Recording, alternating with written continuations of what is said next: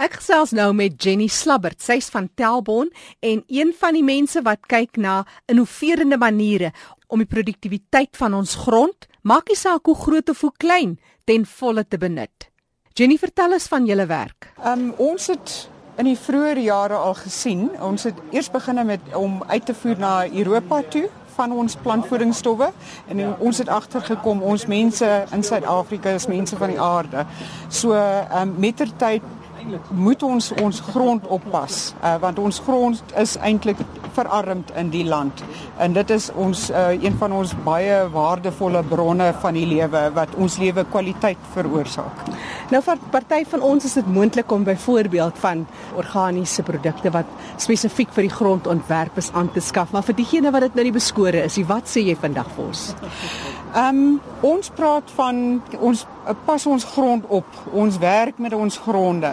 Ehm um, en dit kom van ou oerdae se tyd. Um, uh, moet jy jou grond oppas van 'n gesonde grond kry jy gesonde plante, kry jy gesonde mense veral as hulle van daai grond af eet. En basies ons kyk na baie kompos in die grond. Ons wil die lewe weer terugkry in die grond. Ons sit ehm um, plantvoedingsstowwe, natuurlike plantvoedingsstowwe, nie die uh, sintetiese goed want ons ons wil eintlik uh, waarde in ons kos weer kry in ons plante. Ons plante is heelwat gesonder as ons weer teruggaan na die natuur, die organiese manier. Dis hoe die natuur nog altyd sy sy kos ge, uh, gevoed. So dis 'n balans wat jy jy haal die hele tyd uit so jy moet ook teruggee. Wat is van daai goed in die huis wat 'n mens kan gebruik om terug te gee? Okay. Natuurlik al jou ehm um, groente groente skille, skille en pitte, pitte en, en ja en, en natuurlik in jou tuin kry jy heelwat meer goed daarso ook. Al jou ehm um, onkruid uh die blare is ons natuurlike bron van van kompos maak. Ons moet uh verseker dat ons die goed herwin. Ons is almal ons praat van biodegradable en ons moet ehm um, wat ons gebruik moet ons weer neer terug in die aarde weer sit. Nou Jenny, dit is 'n feit dat organiese materiaal vat tog 'n bietjie langer as byvoorbeeld as ek net dink aan 'n ashoop om te om af te breek. Wat kan 'n mens doen om daai proses net 'n bietjie te versnel? Daar is natuurlik moet jy uh, gereeld ehm um, jou komposhoope ensovoorts draai. Jy kan 'n bietjie uh, versnellers saam insit.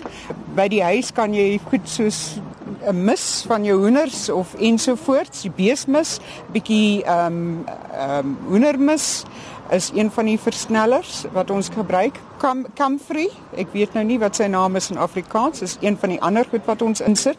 En as jy nou nie iets uh, onmiddellik in jou omgewing het want baie van ons woon in in die stede en ons het nie daai goedjies mm. mis vrylik beskikbaar nie, dan gaan jy na jou naaste ehm um, tuinwinkel toe of ehm um, en jy daar kry jy plantvoedingsstowwe. Ons kry die White Organic Fertilizer, daar is hoendermisprodukte as jy nie anders kan kry nie en hulle aktiveer jou grond kry dit weer aan die lewe. Nou kan 'n mens te veel insit dat jy die balans weer versteur. Ja, verseker. Ek kry baie keer ehm um, skakel 'n uh, tuiniers vir my en dan het hulle baie weilige ehm um, blare groei en dit is van te veel uh, stikstof. So die balans is baie belangrik. Natuur die natuur is uh, 'n element van balans en uh, te veel te min dis nie goed nie. Maar mettertyd leer ons en ons kyk na ons plantjies en jy sal die reaksie van hom sien. Jy jy te veel te min, maar meeste van die instruksies op die pakkies is is daar. Jy het 'n fantastiese installasie hier gebou. Hier is omtrent as ek nou kyk, hier's mooi blomme en so meer tussenin. Maar 80% van wat hier is, kan jy gebruik in jou huis, kan jy eet, kan prakties wees. Dis presies wat ons hierso probeer uitbeeld. Dis dis relaxed living so so te sê. Totaal vars gepluk en jy het dit self geplant. Eh, jy sal sien daar's baie houers hierso geplant. So jy hoef nie 'n groot area te hê nie. Dis 'n uh, uh, goed wat jy net inbring, jy plant hier in en dit is hoogmode heidaglik. As jy plant jou kos net waar jy leef, jy al daai koolstof wat jy gebruik is nou 'n ding van die verlede. Nou as 'n mens kyk na natuurlike plante en so meer, uh daar's ook die hele ding van sekere goed hou byvoorbeeld peste en pla weg. Baie keer uh, gebruik ons so eie in die skerp, die goed wat 'n skerp reuk het. Ehm um, die ehm um, kappertjies is ook, hy hy het 'n baie skerp reuk. En ons praat van hom as 'n trekplant. Hy lok eintlik die ehm um, insekte, uh veral die witvlieg ehm um, uh, plantluise ensovoorts. En hy maak nou nie skade dan dan is dit nie op jou ander krye en so voort maar uh die insekte wat hier so oorvlieg ons het al baie hierso en ons het hulle nou net geplant ja. so die natuur het eintlik hier so in in beweeg hulle het ingetrek en en geniet dit saam met ons. Nou hier is nou lekker sonkol maar dit is behoort jou nie terug te hou nie. Dit kan in die skaduwee jy kry ander plante wat goed floreer onder in 'n skaduwee area. Daar sê ehm um, jy sal as jy na jou naaste kwekery toe gaan kan hulle vir jou of 'n 'n naslaan in 'n ehm um, tuinboek kan jy kyk vir jou skadeplante.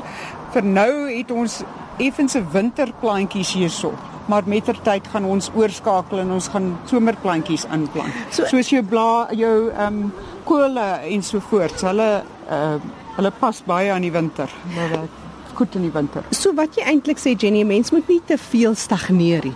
Probeer 'n bietjie uithaal en ander goed in dieselfde pot inplant. Dit is presies wat ons moet doen, veral met jou kooktuin. Jy weet jy wil jy wil um, in jou krye tuin. Jy kan altyd nuwe interessante goed by sy by uh, sit. Ehm um, jy sal sien die kry uit die blaarslaai verander. Ons het altyd iets nuuts. Ons kry iets uh, nuuts van oorsee af. Ehm um, daar's pragtige gourmet groente wat nou ook beskikbaar is. Saaitjies wat oral van die wêreld afkom. Dis altyd iets nuuts in jou tuin. Vir mense wat meer wil kyk en lees en 'n bietjie uh, wenke kry by julle gee vir ons julle webtuiste waar kan ons bietjie opkyk. Ons is by www.talborn talborn.co.za. Spel gou daai Talborn. T A L B O R N E. En jy kan al die organiese middels uh, insette kry wat ons gebruik op hierdie tuin. Ek sien miniatuur uh, groente in slaaiblare en goed daai kleintjies is mos ook vreeslik in. Ja, um, hulle is altyd soeter en en sappiger en ehm um, uh, net 'n bietjie verskyn verskeidenheid. 'n Mens wil nie elke dag pampoen eet en hy bring 'n bietjie kleur in jou maaltye. Is altyd mooi om die, ek sê altyd uh, die kos moet pragtig lyk en dan pragtig smaak. Jenny Slabber wat gesels, sy is een van die stigters van Telbon en gemaak het draai op hulle webtuiste www.telbon.co.za. Awesome.